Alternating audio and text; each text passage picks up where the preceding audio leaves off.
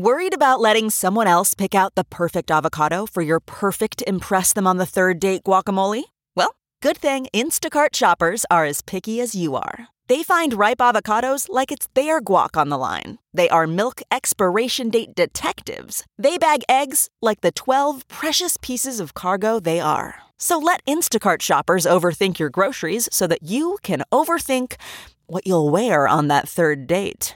Download the Instacart app today to get free delivery on your first three orders while supplies last. Minimum $10 per order. Additional terms apply. Welcome to the Daily Break. I'm Andrew Tallman. Here's what's happening today at Newsweek.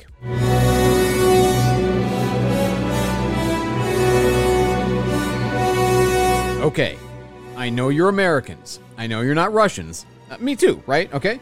And that's why sometimes we miss things because we don't speak the language of the culture of our adversary. Well, in this case, it's important to understand that an incredibly famous piece of music that comes from an incredibly famous ballet, Swan Lake, is a vital tool in understanding what's going on in Russia politically. Here's why. When state TV broadcasts Swan Lake in its entirety, it's usually because big things are happening. Usually bad things are happening. When Leonid Brezhnev died in 1982, they ran the full length Swan Lake in lieu of a death announcement. The same footage was aired after the death of Yuri Andropov in 1984 and Konstantin Chernenko in 1985. And what has been suggested sometimes is that they do this instead of doing something official. It's also a kind of a stalling tactic, essentially giving the masses something to watch and be distracted by until they can come out with an official statement. Similarly, when the communists tried to overthrow Mikhail Gorbachev in 1991, you had three days straight of Swan Lake. While the public is basically waiting for information because, unlike here, the press there is controlled by the state. Even in honoring the anniversary of that, uh, national television channel Kultura in 2011 honored the 20 year anniversary of the attempted coup by broadcasting Swan Lake. So, when there's big things happening, when there's bad things happening, when there's a death or a change of leadership, you get Swan Lake. You also get Swan Lake apparently when people are trying to establish a kind of protest or offer a critique. For example, recently when Moscow shut down Russia's youth oriented, independent, and Kremlin critical TV station TV Rain, the staff walked off and they asserted their statement of defiance by airing, you guessed it, Swan Lake as a statement of defiance against what the Russians were doing. And in fact, when they played that, it was simultaneously an expression of solidarity for Ukraine and also weirdly a kind of a death threat veiled against Vladimir Putin. You know, like sending somebody a dead fish wrapped in a newspaper mafia style tells them, you better get out or we wish you dead or we're warning you we're going to kill you. Playing Swan Lake has that kind of potency in Russian culture, apparently. There are different versions of Swan Lake. The directing and the ending can make a difference in what message is being sent. It's all, if you think about, you know, that's like a Russian novel, well, that's like a Russian ballet, okay? There's a lot of nuance here.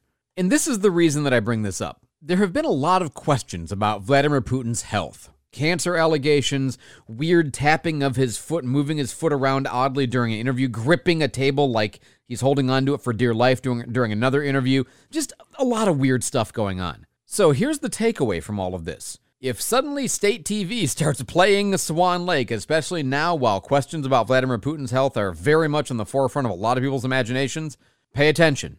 It probably means a change in leadership is about to happen or already has happened, and they're just figuring out how to break the news to the people. And now to San Lorenzo Toxico, Mexico, where a family was creating a toilet in their backyard. Well, a, a cistern, okay? A large cavity which they needed to excavate for remains for Okay, a toilet. Anyway, um, they're digging, they're digging, they're digging. They dig down about seven feet. So big activity. You know, families that dig together stay together. And all of a sudden, the father, Fabian Morales, thought that he reached what's called a tepetate, a layer of hardened soil found in Mexican volcanic regions, you know, rock like or rock substances. And he thought, well, this is bad, but we'll work around it. But he starts digging some more and starts to become a little bit more cautious because he discovers that he thinks it might be a piece of bone. So he tells his son Adolfo, and the two of them reported the find to the National Institute of Anthropology and History in Mexico. And it turns out that they came across what is a femur and a jawbone of a proboscidean. Any of the group of mammals that has like elephants and extinct relatives, typically things that have a large nose or a trunk, proboscis, right, for nose, proboscidean for the name of the group of animals that have that feature. So the Anthropology Institute says a proboscidean femur and jaw were identified dimensions 26 and 50 inches long, and they estimate somewhere around 10,000 years old. So now they got to bring in the experts to figure out where did it come from? How long was it there? Are there other archaeological finds to be made in this area? Because right now they don't really know anything other than the type of animal that it came from. Of course, for my part, I'm left with the more practical question, which is if the Morales family was digging a potty hole, what are they going to do now? Because they certainly can't have it there. Also, it just seems odd to me that you would have only a femur and a jawbone so close to each other, like this, preserved almost perfectly in the soil, which could have been a legitimate death spot for one of these animals back in the day. Or, and hear me out, it could just be what the alien overlords want you to believe. the comfort of your favorite seat is now your comfy car selling command center, thanks to Carvana. It doesn't get any better than this. Your favorite seat's the best spot in the house. Make it even better by entering your license plate or VIN and getting a real offer in minutes. There really is no place like home. And speaking of home, Carvana will pick up your car from yours after you finalize your offer. Visit Carvana.com or download the app and sell your car from your comfy place. And finally, so you want to quit your job, but you're an American, so you want to do it in an interesting, fascinating, memorable, distinctive way. Well, why not a video? But not just any video, not just one person telling their coworkers on a Slack thread, tagging everybody to look at it at work that they have two more weeks to enjoy his company. Oh no, that's not nearly good enough for videographer Chris Gonzalez from Los Angeles. No, no, he's going extra. And to understand what he's done, do you remember this moment? You lit it fierce and I'm taking away like a bomb. Yeah, baby.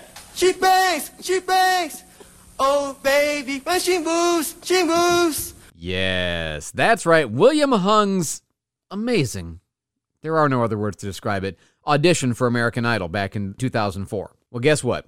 Despite, let's say, not quite living up to Simon Cowell's standards. And you know, I have no professional training of singing. No. Dancing, so. William Hung, who now works at the Los Angeles County Department of Public Health and gives motivational speeches on the side, is also on Cameo, the website that allows you to purchase personal messages from celebrities or people that, you know, are worth purchasing messages from. So, yeah, you guessed it. Chris Gonzalez hired William Hung to resign for him. Hi, everyone. This is William Hung.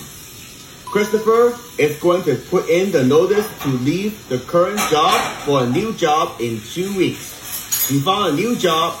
you'll miss all of you, but you're all amazing. So don't give up creating the life you want. And of course, that's not all. It wouldn't be enough if William Hung only said the words, he's leaving you in two weeks. Obviously, he's got to sing. For this one, an original song. Here is a song for you. And just do it! Be what you want to be. Do what you want to do. Be true yourself. And just do it! Be what you want to be. Do what you want to do because it's all up to you. Yeah, so now I've got that stuck in my head. Thanks a lot, TikTok. And although I know it's very tempting to look down on William Hung and have judgments about the quality or lack thereof for his professional singing capability, just one reminder he's the one getting paid by strangers on Cameo to sing for them. That's it for the daily break. Be sure to head over to Newsweek.com for these stories and more, including our growing podcast lineup. And consider subscribing to our digital and print editions of Newsweek if you haven't already. Hit the five star review before you go. I appreciate it. I'm Andrew Tallman. Thanks for listening to the Daily Break, brought to you by Newsweek.